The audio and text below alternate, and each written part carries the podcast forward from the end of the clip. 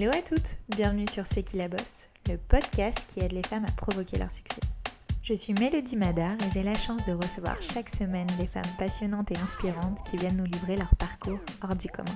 Qu'elles fassent bouger les choses, soit à la tête de leur propre entreprise ou soient reconnues pour leur talent aiguisé, elles ont toutes réussi grâce à leur conviction, leur ambition, leur force et audace à aller au bout de leurs rêves et nous livrent aujourd'hui leurs précieux conseils. Mais n'oubliez surtout pas, c'est qui la bosse, c'est vous, et ça commence maintenant. Dans cet épisode, j'ai eu la chance de recevoir Beverly Sonego, la fondatrice de Monogramme, l'un des principaux acteurs en France d'achat et de revente de pièces de luxe d'occasion. En plus d'être une chanteuse hors pair, Beverly est une businesswoman autodidacte qui a mis sa force artistique à contribution de la vente. Et oui, elle a réussi en quelques années non seulement à se faire une place sur le marché de la seconde main, mais surtout à dépoussiérer ce secteur. Sans secret, le retailment, c'est-à-dire associer le retail, la vente à l'entertainment. Pour elle, il n'est pas uniquement question de vendre un produit, mais de placer le client au centre des stratégies marketing en lui offrant une expérience unique, émotionnelle et divertissante. Proximité, disponibilité, service client de qualité, contenu léché et incarné et mise en scène des produits, rien n'est laissé au hasard par cette entrepreneuse hyperactive qui souhaite rendre le luxe accessible à tous. À du bouche à oreille à la digitalisation de son entreprise, Beverly revient sur cette belle success story et nous livre aussi tous ses meilleurs conseils pour monter et développer sa boîte sur le marché de l'économie circulaire. Belle écoute à vous. Hello Beverly, merci beaucoup d'avoir accepté mon invitation. Je suis ravie, merci de m'avoir invitée. Et eh ben moi aussi, je suis ravie euh, de te recevoir parce que ça fait des années quand même que je vois passer euh, à l'époque et maintenant qui est devenu Monogramme. Et euh, j'ai hâte que tu me racontes finalement l'ensemble de ton parcours et l'histoire de ta marque. Avec plaisir. Alors, tu es prête? Prête. et eh ben on commence toujours ce podcast avec un petit retour en arrière. Donc l'idée, c'est de savoir un peu euh, euh, ce que tu étais avant, quels étaient tes rêves, tes passions, tes ambitions? Est-ce que euh, tu penses être née entrepreneuse ou c'est venu finalement avec le temps? Euh, je pense que oui, j'avais quelque chose en moi d'entrepreneuse, c'est sûr, mais j'avais surtout quelque chose en moi d'artiste. Et si on doit faire un petit retour en arrière, je pense qu'il faut commencer par là. Euh, j'ai. je me souviens. Ça y est. la nouvelle star. j'ai vu la lumière dans tes yeux. Je me souviens. Tu chantes super bien. En fait, depuis vraiment toute petite, toute petite, je, chante, je danse, je, je joue. Je voilà, j'ai cette âme d'artiste. Mes parents m'ont beaucoup poussée puisque j'étais pas hyper scolaire. Et donc, euh, ils ont poussé mon, envie de, m'épanouir dans le côté artistique. Donc, j'ai fait des études euh, spécialisées, un peu comme une école euh, comme Fame. ça s'appelait l'école du spectacle à l'époque. Donc, c'était il, y a assez longtemps, parce que j'ai 35 ans. Et je suis rentrée dans cette école quand je devais être à peu près en troisième ou seconde. Donc, j'avais des horaires aménagés, un peu comme un sport-études.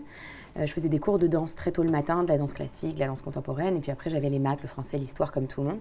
C'était un cursus quand même classique, mais avec des horaires aménagés pour le chant, la danse et le théâtre. Et en sortant de là, j'ai passé donc un bac euh, littéraire option théâtre et danse. Et en sortant de là, je me suis dit qu'est-ce que je veux faire? Et on était dans les, belles années euh, des télécrochets. Je regardais, j'avais que 19 ans, je regardais, j'ai bien sûr regardé la Starac et les premières années de la Nouvelle Star j'étais en pamoison en me disant mais pourquoi pas moi? Et un jour, je me suis inscrite dans le dos de mes parents et de tout le monde, bien qu'ils m'auraient poussée, c'était une mhm. certitude. Mais je me suis inscrite toute seule en me disant euh, si j'y vais, je fonce. Et un matin, je me suis levée et j'ai été euh, maison de la radio à 6h30 du matin faire la queue. Et, et ça s'est plutôt euh, bien concrétisé puisque j'ai passé toutes les étapes du casting et que j'ai terminé sur le prime, finaliste dans les. J'ai été septième. Waouh Donc assez incroyable. Tu faisais un peu du jazz et André Manoukian était absolument fan de toi. Bravo, oui, forcément. Dès que ça sonne jazz, André adore. Mais c'est vrai qu'on a eu un super euh, crush euh, artistique. Et quand je suis sortie de là, j'ai eu la chance de pouvoir. Euh, il m'a écrit un album. texte et musique. Alors les textes étaient magnifiques, mais c'était pas sa partie. Donc on a, on a eu la chance. Après, moi j'ai rencontré, histoire un peu improbable, petit, petite anecdote. J'ai rencontré dans un café Benjamin Biolay dans le Marais. Et je lui, il me dit, je, te connais. Je lui dis, oui, j'ai fait la Nouvelle Star il y a quelques mois. Il me dit, ah, incroyable, oui, je me souviens, le jazz et tout. Je lui dis, voilà, mais je suis en train d'écrire, enfin, je suis en train d'enregistrer de, un album avec André Manoukian. Il m'a dit, bah, je, veux, je veux en être. Et il a écrit les textes. Et donc voilà, on a fait un album finalement qui n'est jamais sorti, qu'on a, qu'on a enregistré mais qu'on n'a pas réussi à signer en maison de disque. Quelques années sont passées, je me suis lassée et c'est là que je me suis dit, c'est pas grave, si c'est pas la musique, ça sera autre chose. Quelle est mon autre passion? C'était la mode. Et c'est là que je me suis dit, il faut faire quelque chose. Eh bien, génial, parfaite transition maintenant pour rentrer dans le vif du sujet, l'entrepreneuriat.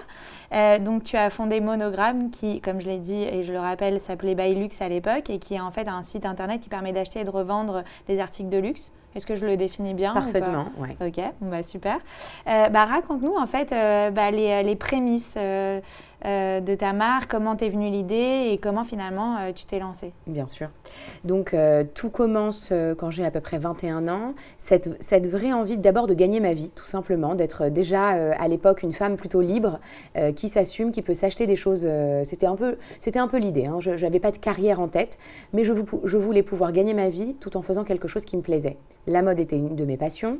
J'étais déjà consommatrice un peu frénétique de la mode, mhm. même si je ne consommais pas de luxe, je pouvais m'acheter chez Zara, chez H&M ou dans des friperies de nombreuses pièces. Et m'est très vite venue l'idée de les vendre, puisque d'abord je les portais plus, euh, et puis mes parents m'avaient cette, euh, déjà dans une consommation un peu durable. J'adorais les brocantes, je faisais des brocantes très très tôt avec mes parents, des vides-greniers et tout ça.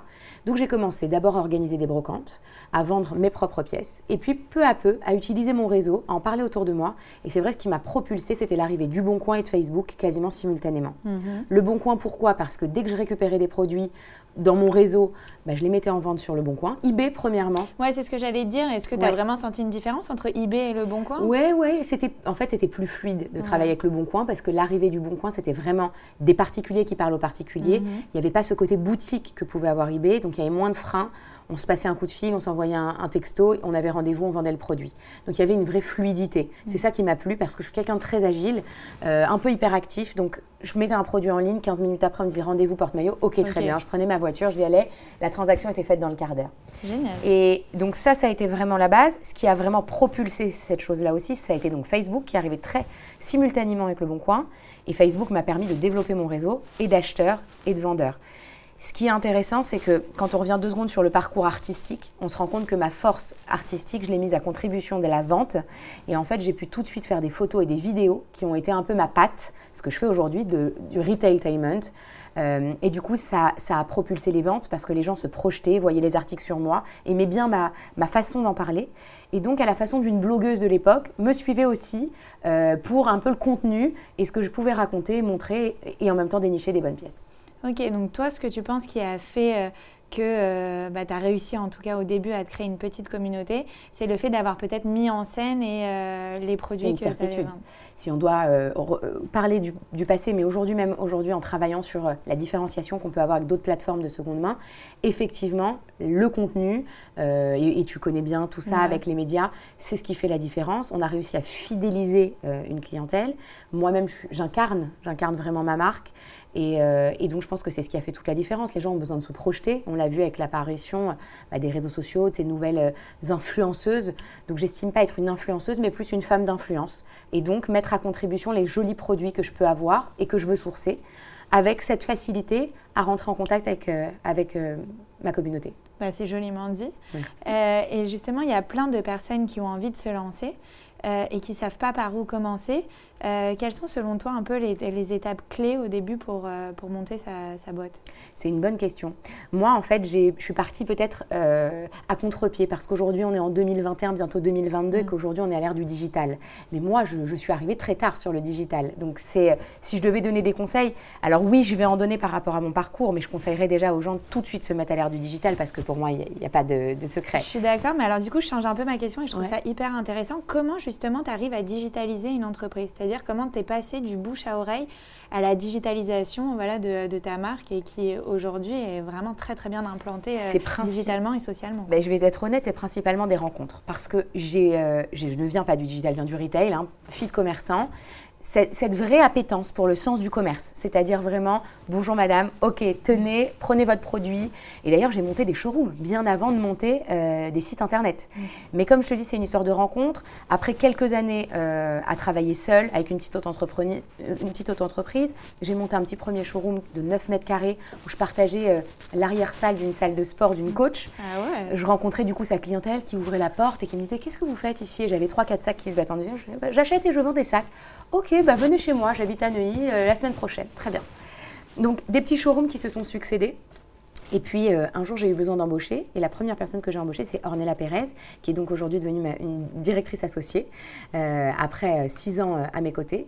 Et en fait, elle, elle-même avait senti le potentiel d'un site internet et a tout de suite compris que le réseau que j'avais était une force pour le sourcing, mais que si on voulait se développer, euh, il fallait absolument ouvrir à plus de monde, d'abord évidemment à la France, et puis maintenant aujourd'hui on essaye de conquérir un peu plus de marchés, l'Europe, et puis peut-être 2022-2023 euh, quelques autres pays.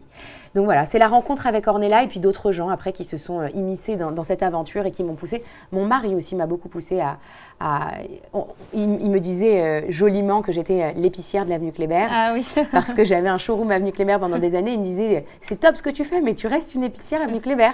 et donc, et donc quand, Ornella m'a dit qu'il fallait qu'on fasse un site internet, il a poussé, il a poussé pour structurer la société et, et aboutir à ce qu'on est en train de faire aujourd'hui.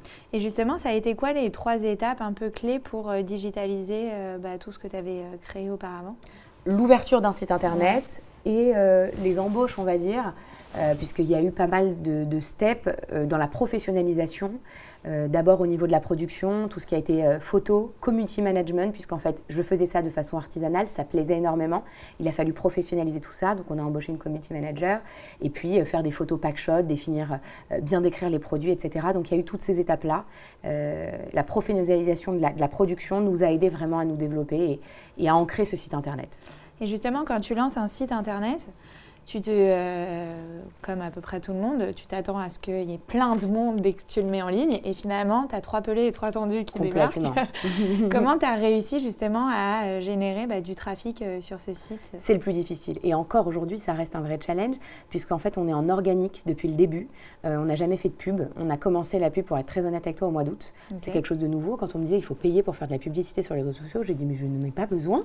je, je, suis sur Instagram et j'ai beaucoup beaucoup d'abonnés et on m'a expliqué qu'on pouvait ou pas toucher. Ben, après, c'est technique, euh, mais certains marchaient, que même nos followers ne pouvaient parfois ne pas avoir euh, l'accessibilité à nos, à nos contenus, etc. Donc, je me suis euh, projetée là-dedans récemment, mais, mais à la base, c'est totalement organique cette histoire.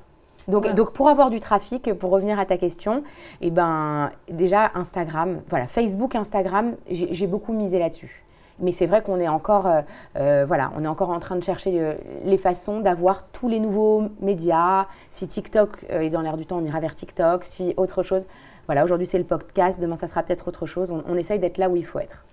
et ce que j'adore avec Monogramme, c'est que en fait, tu as créé en fait une véritable expérience luxe autour de ta marque. Donc en fait, limite, on n'a plus du tout l'impression d'aller euh, sur de la seconde main, on a vraiment l'impression d'avoir. C'est le compliment que tu puisses me faire. on a l'impression d'être bah, pareil chez Hermès, euh, chez Chanel, etc.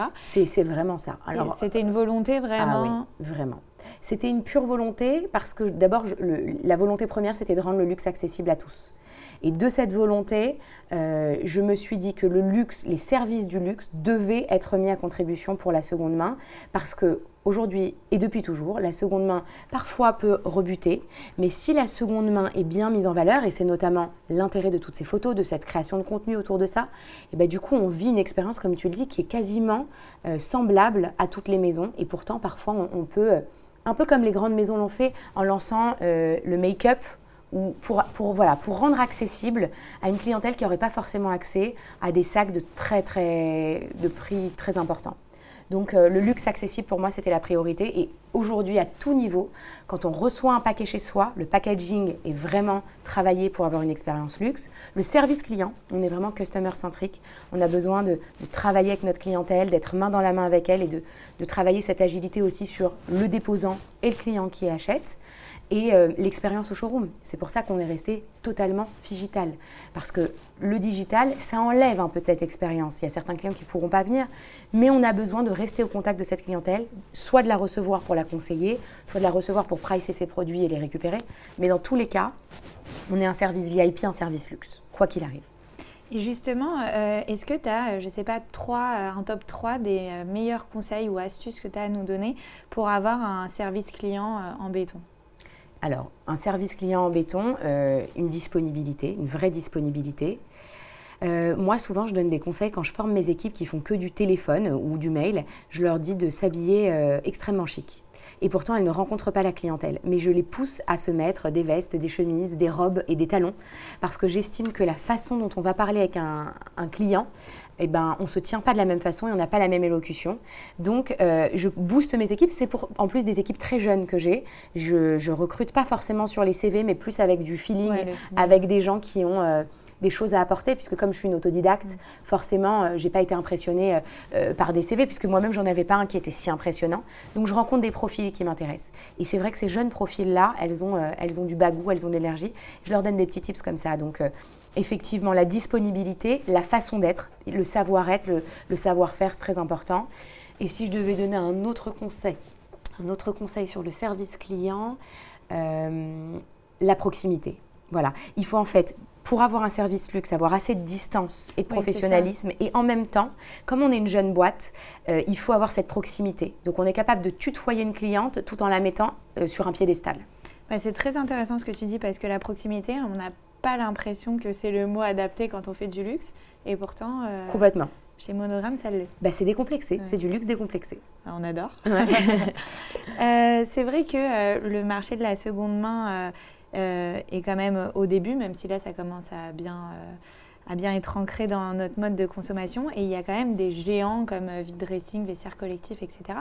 Comment tu as réussi à te démarquer face à des géants comme ça quand on est une jeune boîte Comment on fait face à la concurrence?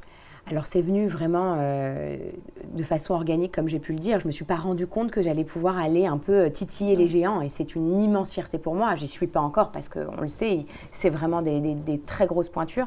Mais c'est vrai qu'aujourd'hui, je pense et j'espère qu'on fait partie des leaders du marché de la seconde main en France.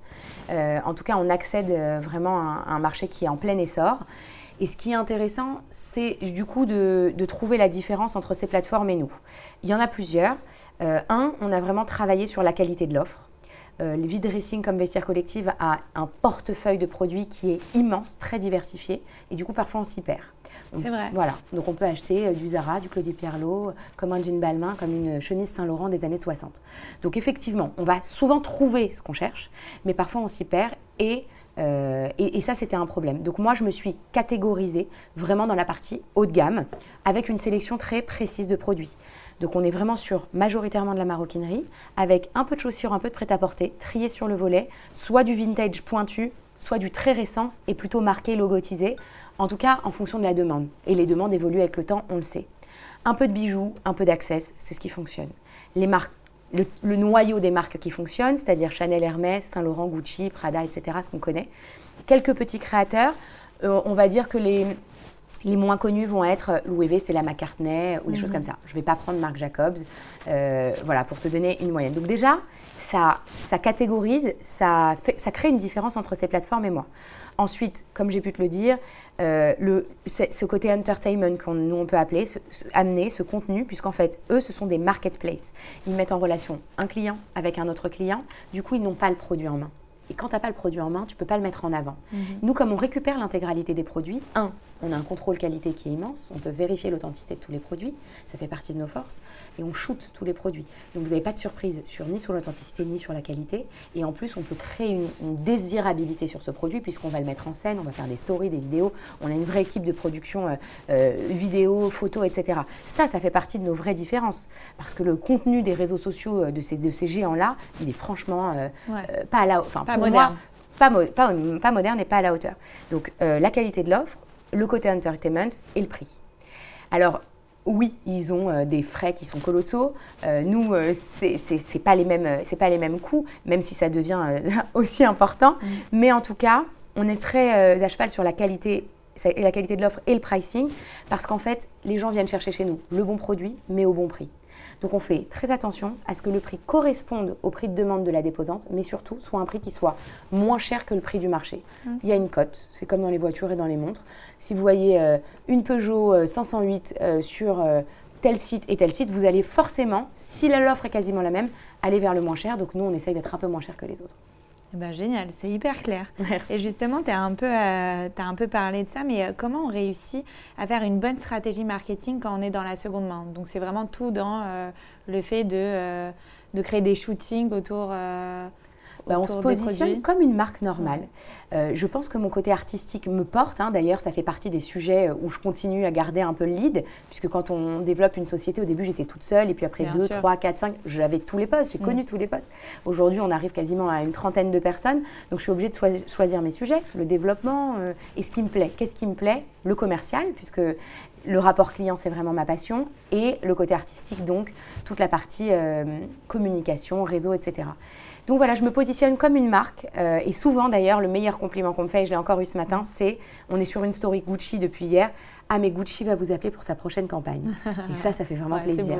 Franchement, ouais. Parce qu'on s'investit énormément euh, et qu'on essaye d'être extrêmement innovant euh, tout en restant voilà, la proximité. C'est-à-dire qu'on ne veut pas dénaturer le côté euh, spontané que les gens aiment retrouver chez moi. Mhm. Donc on est toujours sur un petit dosage entre le côté extrêmement esthétique et pointu de story avec des slides très très fixes qu'on pourrait retrouver dans des campagnes euh, dans la rue de chez Vuitton et en même temps un genre de téléachat que les gens adorent, qui est limite vulgaire, mais en même temps totalement charmant. Et euh, justement, euh, tu parlais tout à l'heure que tu incarnais pas mal euh, la marque. Et c'est vrai que cette nouvelle ère d'entrepreneuse, et j'en ai reçu pas mal aussi sur ce podcast, sont finalement bah, des, des, femmes ou des jeunes femmes qui incarnent vraiment leur marque. Et j'ai l'impression qu'il y a cette nouvelle ère où avant on ne savait pas vraiment qui étaient les femmes qui se cachaient derrière les marques. Et aujourd'hui, c'est totalement assumé et montré. Est-ce que pour toi, ça a été c'est important Tu penses que si quelqu'un doit se lancer ou doit lancer sa marque, doit quand même l'incarner un minimum? C'est indispensable. C'est indispensable. J'ai beaucoup de, jeunes entrepreneuses qui viennent m'envoyer des messages. Et d'ailleurs, peut-être qu'un jour, euh, euh, on ne sait pas le parcours, mais peut-être que je ferai un peu de consulting pour des jeunes sociétés. Mais souvent, on me demande euh, par quoi je dois commencer. Je leur dis, il faut incarner. Si vous, êtes, si vous avez cette possibilité, parce qu'il faut avoir la personnalité pour. Il y a des gens qui, voilà, il y a des gens qui ne veulent pas, qui ne peuvent pas. Mais si je sens un potentiel dans la personnalité de la personne que j'ai en face de moi, je vraiment, je, leur donne ce vrai conseil d'incarner, de transmettre quelque chose parce que c'est comme ça que les gens vont accrocher. Il n'y a pas de. Et qu'est-ce que ça apporte, tu penses, d'incarner une marque? Bah, ça apporte une fidélisation de l'audience. Pour moi, les gens euh, sont sensibilisés, euh, aiment le côté honnête, euh, aiment le côté transparent. Là, aujourd'hui, par exemple, ouais, complètement. Et puis s'identifient. Aujourd'hui, pour soutenir Gustave Roussy avec tout le mois d'Octobre Rose, je fais venir ma maman pour un live qui a eu plusieurs cancers, notamment un cancer du sein. Je la fais venir pour un live autour de ce débat. Alors, un live euh, un peu euh, euh, qui va dans tous les sens, puisqu'on a une petite partie vraiment sur le cancer du sein avec la transmission, la prévention, etc. Et puis après, on va passer en mode brocante, où on va toutes les deux dénicher des produits et puis surtout se rappeler les bons souvenirs du démarrage. Donc, c'est ces moments-là qui recherchent les gens. Parce que, sans citer les concurrents, si vous êtes juste sur un site avec un pack shot blanc d'une paire de Louboutin, mais en fait, on passe à autre chose. On veut rêver. Oui, donc tu marques aussi les esprits pas mal. C'est le but. Ok. Mais je le fais tellement spontanément. Mais c'est vrai. Bah tant mieux. Ouais. Euh, et tu le fais bien en plus. et euh, j'ai aussi une petite question euh, que j'ai perdue en cours de route. oui, non, je vais parler de. C'est vrai, donc toi, tu es dans l'univers du luxe. Et on le sait, il y a beaucoup de contrefaçons qui sont de plus en plus pointues, en plus, j'ai l'impression. C'est vrai. comment vous faites vraiment pour, bah, pour être sûr de l'authenticité de vos produits?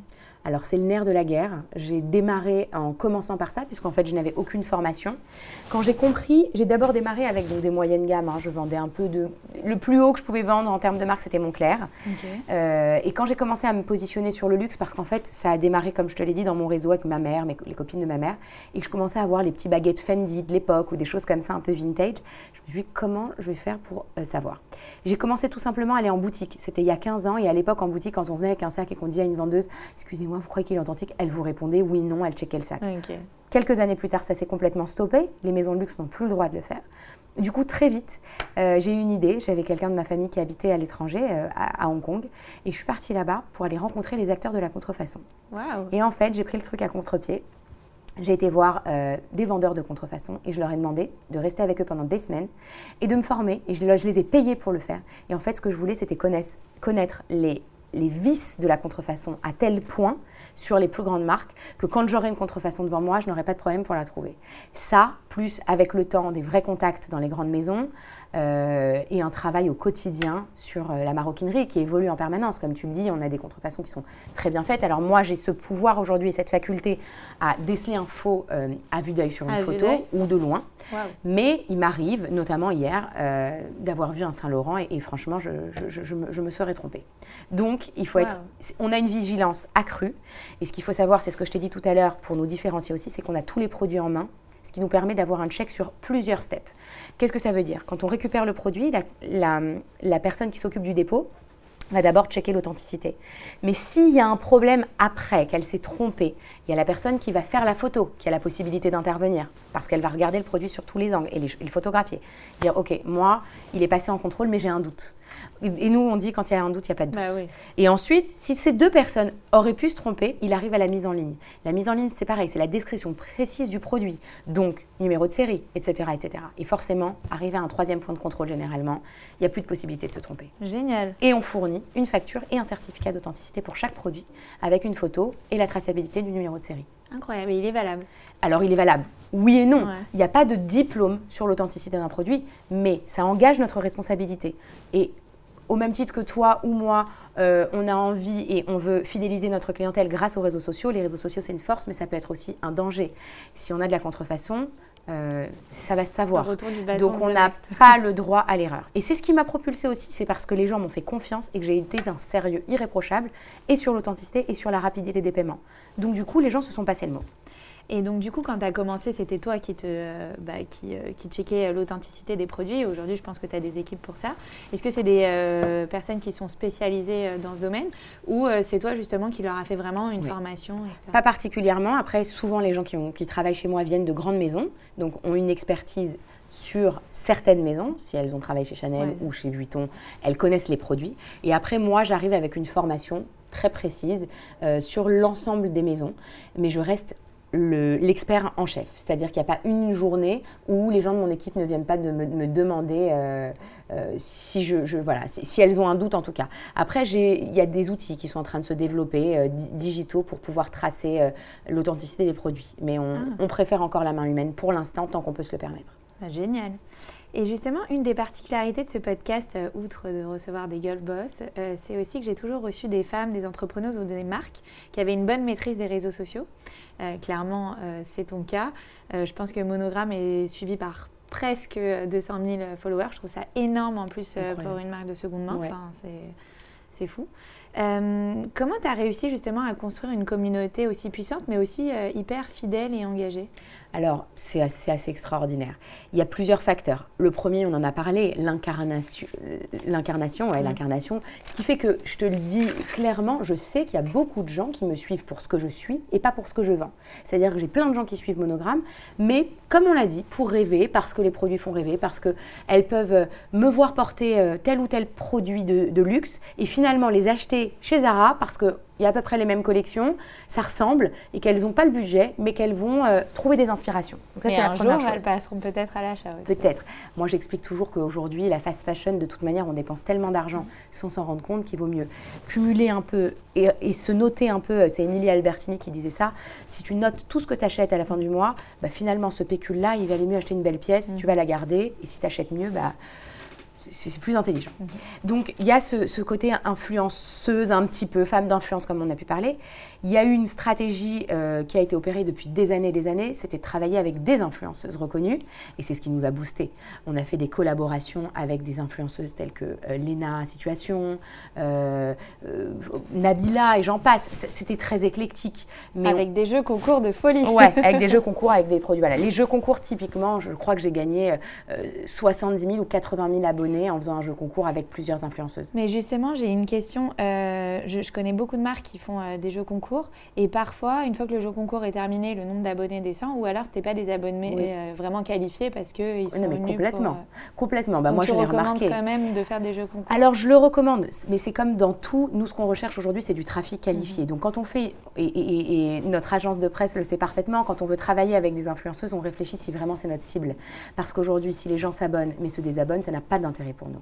Donc on va peut-être chercher des micro-influenceuses, des nano-influenceuses qui ont une communauté plus engagée mais proche de ce qu'on vend, plutôt qu'aller chercher des géants euh, de l'influence qui finalement vont nous générer du trafic momentanément. Et on l'a vu, moi aujourd'hui je stagne à 190, voilà, je passe en 189, 190, 191. Mais parfois je gagne, parfois les gens se désabonnent. Donc en fait on est là à accrocher notre communauté, mais on préfère ne pas grossir, euh, et ce qui est déjà une très belle communauté, mais voilà, fidéliser, d'avoir des gens qui sont engagés sur, sur nos réseaux euh, à long terme. Eh bien, génial. Et est-ce que tu as des petites astuces, je ne sais pas, pour que des posts performent mieux que d'autres, des stories qui performent mieux que d'autres?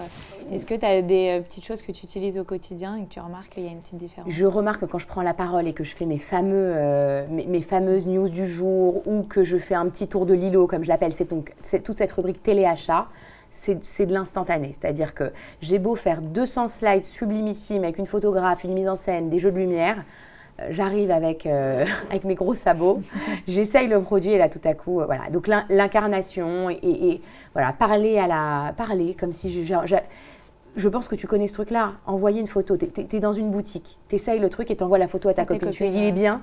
Bon, ben moi, c'est pareil. Elles ont toute l'impression d'être chez elles et que je suis leur copine et que je leur dis, il est bien. Allez, vas-y, fonce, achète-le. Et donc, du coup, il y a, y a, un vrai côté. Je, leur dis si c'est bien ou pas. Enfin, d'ailleurs, je sélectionne que si c'est bien, je crois. donc, ça t'arrive qu'il y a des gens qui ont envie de, de, de venir chez toi et qui t'apportent des produits et tu leur dis non, désolé. En permanence. en permanence. On a parlé de la qualité de l'offre. Pour moi, ça fait vraiment partie de cette sélection pointue. Euh, évidemment, il faut plaire à tous. Mais ce qui plaît aussi, c'est que la majorité des produits est sélectionné. Bah, génial. Et j'aimerais bien euh, mettre ma petite casquette de businesswoman et parler euh, rapidement chiffres avec toi. Alors, tu me mhm. diras ce qui est confidentiel ou non. Mais est-ce que tu as des chiffres à nous communiquer sur euh, Monogramme Je ne sais pas, vous êtes combien dans l'équipe? Euh, vous faites combien d'utilisateurs? Enfin, quels sont un peu vos chiffres? bien sûr. Alors, on est, euh, on est à peu près 25 dans l'équipe. Euh, c'est une équipe qui a grossi ces, ces, six derniers mois, notamment avec l'arrivée d'une directrice générale qui vient, qui, qui vient du, purement du digital, puisqu'il a fait 20 ans chez Vente Privée et, après qui était directrice générale chez Monnier. Donc c'est vraiment l'arrivée de cette directrice générale qui nous a boosté avec une, une, vraie implication à développer le digital et, et, plein de choses autour de ça. Et, je te coupe deux secondes, justement, c'est hyper intéressant. Euh, donc toi, tu es arrivé à un stade où euh, vient le moment aussi où il faut que tu développes euh, ta boîte. Est-ce que c'est important aussi de bien s'entourer, de, à mon avis, si c'est une personne qui a beaucoup d'années d'expérience, qui est quelqu'un qui te coûte probablement un peu cher. Est-ce que tu penses qu'à un moment donné, pour passer un cap au-dessus, il faut aussi un peu décaisser et aller chercher des personnes qui ont vraiment C'est très intéressant. Ça, a été, euh, ça fait partie de toutes les réflexions et tout le travail que j'ai fait sur moi. Là, on a parlé du côté euh, très intuitif, mm. très autodidacte. Et là, pour le coup, j'ai appris. Ça fait un an, un an et demi que je travaille, que je me fais moi-même coacher, euh, que j'ai rencontré des experts comptables, des avocats et plein d'autres choses parce que le business, c'est pas que la partie extrêmement extraordinaire des réseaux sociaux. C'est après avoir une société et, développer, recruter, avoir des frais, c'est comprendre un business. Et quand on n'a pas fait ni HEC ni les autres grosses études comme ça, bah, ça s'apprend sur le tard. Alors c'est vrai que l'arrivée d'une DG, c'est des frais colossaux, mais c'est une, réflexion qu'on se fait quand on est euh, chef d'entreprise. On se dit, est-ce qu'on est... Bah, il y a deux options. Soit on reste dans sa zone de confort, on est capable de tout faire, mais on ne va pas grossir. Euh, soit on veut devenir un business scalable, et, pour avancer, il faut embaucher, et c'est le nerf de la guerre, c'est-à-dire avoir des postes compétents aux bons endroits pour pouvoir se développer. Mais ça demande euh, d'abord les bons recrutements, ça coûte beaucoup d'argent. Mais je suis prête et j'ai fait cette réflexion et elle a été difficile parce que j'étais un business très rentable, mhm. enfin plutôt rentable pendant des années puisque forcément je, minimisais mes coûts euh, pour revenir faire les grosses lignes du business de seconde main, c'est des commissions. Euh, donc on est sur le marché de l'occasion, c'est particulier, on prend une TVA sur marge, ce sont quand même des petites commissions. Euh, mais on, avait bien encadré la chose et j'ai été extrêmement économe. J'ai euh, économisé sou après sou de façon à être un business rentable. voilà. Un sou est un sou. Exactement. Mais tout à coup, on vient et on me dit si tu veux développer, tu n'auras pas le choix. Et aujourd'hui, ma stratégie, c'est quoi? C'est de me dire même s'il faut perdre de l'argent, et eh ben cet argent investi de toute manière me propulse quelque part où jamais je n'aurais été. Donc pour moi, il y a une vraie réussite même euh, à aller sur ce chemin-là. Donc je ne regrette rien. Si ça fonctionne, ça fonctionne, mais c'est en train de fonctionner, donc j'y crois. et, donc voilà. Donc, donc le recrutement, donc l'arrivée de notre directrice générale, Cécile, assez incroyable et on a vu tout de suite la différence. Et puis voilà, un plan de recrutement. Je pense qu'on sera euh, d'ici un an à peu près 40-45. Euh, euh, ouais, c'est assez incroyable. Mais on recherche des, profils, bah, du coup, des profils digitaux, mhm. forcément. Et bah, je ne peux pas faire ce podcast sans faire un petit point Covid. Oui. évidemment, hein, voilà, c'est petite pause météo Covid. comment as-tu géré la crise? Bah, Quel impact a eu le Covid sur Monogramme? Je te pose la question parce que, évidemment, après cette crise sanitaire, on a vu une prise de conscience assez bah, générale sur les enjeux euh, écologique, notamment de consommer mieux et consommer moins aussi. Et donc forcément, ça a eu un impact positif sur le marché de la seconde main. Est-ce que ça a été le cas aussi pour Monogramme Évidemment. Bah, je vais rebondir sur ta question précédente et celle-ci en donnant quelques chiffres. Le Covid a été un accélérateur. Hein. Pour moi, j'appelle ça euh, The Voice quand tu es chanteur et que tu chantes sous ta douche. C'est exactement la même chose. On avait euh, développé un petit réseau, mais qui était plutôt parisien, comme ça. Et puis évidemment, on était connu aussi au Maroc parce qu'on avait développé des choses, etc. Mais le Covid a fait que les gens étaient derrière leurs ordinateurs, ont eu cette priorité, un, euh, d'aller vider leur placard, donc ça nous a beaucoup aidé. En plus, on a mis un système très smart en place qui était que les gens depuis chez eux pouvaient préparer leur colis et on envoyait un coursier qui, devant la porte, récupérait le produit. Donc nous, on avait récupéré beaucoup de produits sans que les gens aient quasiment rien à faire. Donc ça, c'était assez intelligent. Et ensuite, euh, dans un deuxième temps, les gens ont voulu consommer mieux. Ils se sont rendus compte que bah, soit ils avaient trop de produits dans leur placard, soit que de toute manière, c'était un business euh, euh, dans l'air du temps. Donc, nouvelle façon de consommer. Les gens se sont ouverts à ça. Et le Covid bah, nous a mis en lumière. En plus, on en a parlé longuement, mais mm. l'entertainment, je n'ai pas lâché les réseaux sociaux. J'ai fait un Covid, euh, un faux Covid. Moi, je travaillais tous les jours. Je venais au bureau et je faisais des vidéos. Je faisais des lives, je créais du contenu. Euh, et ça, et du, coup, j'ai fidélisé. Je crois que vous étiez très présent aussi pendant les réseaux sociaux.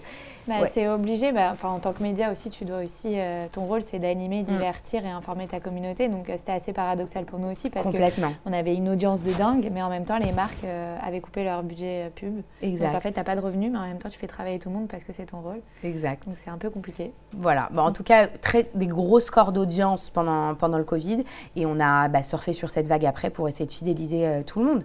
Donc euh, c'était assez incroyable. On a fait, euh, bah, pour, voilà, pour donner quelques chiffres, sur ces trois dernières années, 100% de croissance par an. Wow. Voilà. Mais c'est vrai que le Covid a été un vrai, un vrai accélérateur.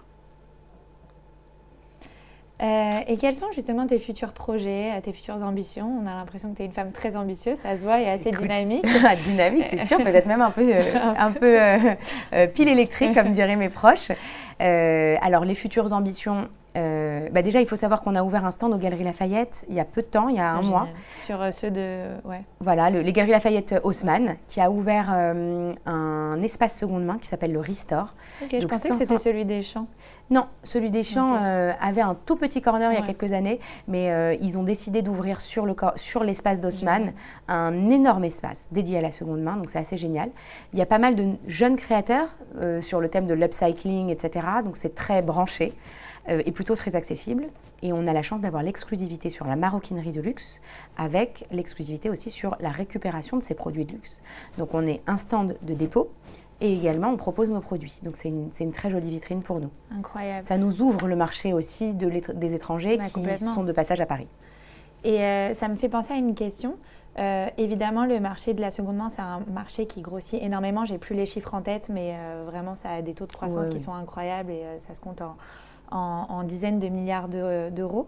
Euh, et je pense que les marques vont vouloir aussi leur part du gâteau. Est-ce que ça te fait peur que les grandes maisons, justement, euh, ouvrent euh, bah, ce côté seconde main. voilà. Les marques un, peu moins de luxe commencent toutes à le faire. Hein. Là, on parlait des bâches, des mages, etc.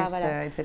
Donc, euh, est-ce que ça te fait peur Ça fait partie de nos discussions quotidiennes. On sait que les marques nous regardent, euh, on sait qu'elles s'intéressent à la seconde main et de toute manière, elles n'ont pas le choix que de s'y intéresser.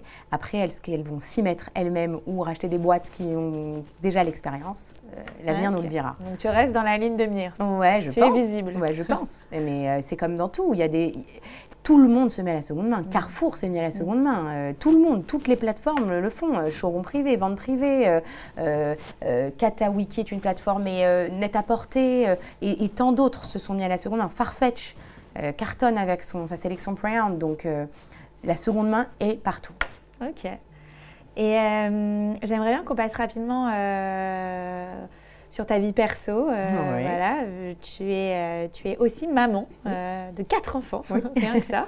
Full-time job. Waouh, bah déjà toutes mes félicitations. Et justement, est-ce que tu as un conseil à nous donner bah, pour gérer sa vie de femme, sa vie d'entrepreneuse, sa vie de maman, de businesswoman Comment tu fais pour tout gérer Ça peut paraître, je, je, vois, parce que j'ai ouvert il y, a, il, y a, il y, a, au mois de juillet un petit compte un peu pro-perso qui est une petite annexe de monogramme, comme je ne voulais pas pourrir avec avec mes petites stories euh, le contenu. Voilà, non, surtout pas mes enfants, je les expose pas. Hein, franchement, c'est, je trouve ça un peu délicat de les exposer, donc je les expose pas, mais j'expose un peu mes looks, euh, un peu mes recettes de cuisine, des, des, petites choses, un peu plus perso. Je donne ce que j'ai envie de donner, mais les gens sont très friands de ce contenu-là. Et, euh, et donc, euh, je sais plus, je sais plus ce que tu m'as posé comme question. Comment tu gères ah, Comment je gère? Oui, donc les gens me disent, mais euh, genre Wonder Woman. Alors oui, est-ce que j'ai des questions, est-ce que j'ai des conseils à donner? Je sais pas parce que c'est propre à moi. Je pense que je suis un peu hyperactive, donc ça me permet de, de gérer et le pro et le perso.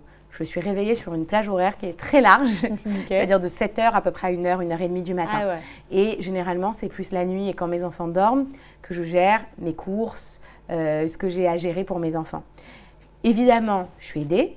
Ce qui, en, ce qui veut dire quoi? Un peu comme on a pu parler tout à l'heure le fait d'avoir pris un très gros salaire pour embaucher une DG, mais que cet investissement allait être un porter ses fruits. Exactement. Bah, aujourd'hui, j'ai pas cette possibilité d'être à plein temps avec mes enfants, donc j'ai pris des gens pour m'aider. Une bonne nounou, des bons profs de maths, des choses comme ça. Alors ça ne secondera jamais, une, enfin ça ne remplacera jamais une maman. Donc j'ai ce qu'on appelle des quality time avec eux. Euh, J'essaye. D'abord j'ai quelque chose d'assez incroyable, c'est que j'arrive à me couper le week-end, ce que je faisais pas du tout avant. Mais okay. déjà j'ai le samedi totalement off et le dimanche totalement off, un peu différent. Un samedi plus cocooning à la maison avec les enfants et un dimanche avec des activités. Donc ça, c'est très précieux pour mon temps familial. Euh, donc il faut trouver l'équilibre. Mais attention, là je le dis, genre avec la voix posée, 35 ans, ça m'a causé de nombreux déboires avec mon mari. Euh, et, euh, et Ils voilà. Ont quel âge tes enfants? Alors j'ai un peu tous les âges. J'ai commencé plutôt jeune. J'ai 12 ans, 10 ans, 7 ans, 2 ans. Ah ouais Ouais. Ouais, j'ai commencé euh, le premier à, à, 23 ans, donc, ah ouais. euh, donc assez incroyable. Donc j'ai les, les, problèmes des petits et les problèmes des grands. Donc voilà, c'est une gestion au quotidien comme je fais exactement tout dans ma vie avec beaucoup d'amour et de passion, je pense que ça se ressent, donc ça se passe plutôt pas mal. En tout cas, je suis d'accord avec toi sur les quality time, c'est euh, la clé. Ouais. Moi, j'ai parlé avec beaucoup de psy, j'ai lu Dolto, etc. On dit qu'un euh, enfant, généralement, il n'a pas besoin de plus de 20, 15, 20 minutes par jour si c'est un moment précieux avec ça. sa maman ou son pas papa. avec son téléphone, voilà. pas devant les écrans, Exactement. des jeux, Exactement. La Exactement. Le repas aussi. Important. Oui, oui, je, je, je, peux vous donner des exemples. je m'assois par terre avec des tournevis, je crée des, je fais des choses improbables. Bah, génial. euh, juste avant que ce podcast se termine, on va passer aux Girl Boss Tips. Alors le concept, c'est que je vais te donner une petite série de questions et l'idée, c'est que tu me euh, euh, répondes assez rapidement du tac au tac, voilà, ce qui te passe par la tête. D'accord. Euh, quelles sont selon toi les trois qualités essentielles d'une entrepreneuse? Euh, Qualité essentielle d'une entrepreneuse rigueur, passion, détermination. Génial. Tu disais que tu étais une artiste justement et tu apportes beaucoup de créativité euh, euh, à ton entreprise, mais des fois c'est pas facile d'avoir tout le temps des idées. Comment tu fais euh, pour booster ta créativité? Est-ce que tu as une petite astuce? Euh, Pour moi, ça, il faut s'ouvrir au monde, lire, euh, regarder ce qui se passe ailleurs, aller au ciné. euh, il, faut, il faut être ouvert et discuter avec beaucoup de monde. Il faut, il faut vraiment, il faut être ouvert aux gens et au monde. Est-ce que tu te prends des temps justement dans ton travail qui est assez bah, où tu as la tête dans le guidon, la vie d'une entrepreneuse c'est quand même assez, euh, assez euh, rapide, dynamique, etc. Est-ce que tu t'accordes un peu des petits temps justement pour essayer de retrouver de la créativité et te laisser un peu Non, alors j'ai cette chance d'avoir une sorte de machine à créativité en moi. Mmh. Euh, et c'est vraiment, comme je disais, c'est souvent le soir et tard que euh, je me prends même mon, mon, mon, mon téléphone, puisque je n'ai pas d'ordi, je suis un peu une, un ovni. Je prends mon téléphone et je me fais des notes. J'ai des choses qui me viennent, je regarde un film, je peux mettre pause et je me note des trucs. Génial. Euh, quelle est l'entrepreneuse qui t'inspire le plus et pourquoi? Alors j'aime beaucoup Valérie Messica. Je trouve que c'est une femme assez extraordinaire. Euh, je me reconnais un peu en elle et je, voilà, je trouve qu'elle a un parcours assez impressionnant à tout niveau. Euh, qu'est-ce que tu dirais à ton toi plus jeune? Si tu devais parler à Beverly, 15 ans Qu'est-ce que tu lui dirais maintenant avec le temps? Pourquoi t'as fait chier tes parents Non, non, j'espère que mes enfants ne me feront pas ce que j'ai fait à mes parents. J'étais une ado hyper difficile. Euh, après, je pense que j'avais, euh, j'avais en moi, voilà, des choses à dire. Euh, mais du coup, quand on a, on, voilà, on a trop de choses à dire. Je pense qu'on est un peu rebelle. Euh, J'aurais dû les préserver un peu plus, mais maintenant ils sont fiers. Je me suis, je, je me suis calmée. Ah, ça. Ouais. euh, et c'est qui là-bas C'est le podcast qui aide les femmes à provoquer leur succès. Alors je pose toujours cette question. Euh, si tu devais donner une définition au succès, euh, laquelle serait-elle? Euh, pour moi, le succès, c'est, bah, je pense que c'est l'alliance d'un bonheur, d'un équilibre entre la vie perso et la vie professionnelle. Magnifique. Eh ben, écoute, le temps file Beverly et le podcast touche à sa fin. Et j'ai aussi l'habitude de le terminer toujours de la même manière.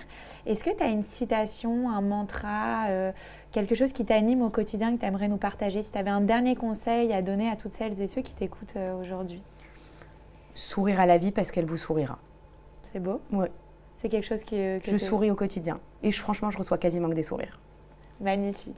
Bah écoute, merci beaucoup pour ce Avec moment plaisir. euh, passé ensemble. C'était hyper intéressant. Merci, j'ai pris beaucoup de plaisir à me raconter aussi. chez toi. Et puis j'ai hâte euh, que euh, tout le monde écoute euh, cet épisode.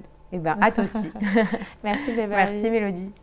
Voilà les filles, ma discussion avec Beverly est maintenant terminée. Quant à nous, on se retrouve très vite la semaine prochaine pour un nouvel épisode du podcast C'est qui la bosse?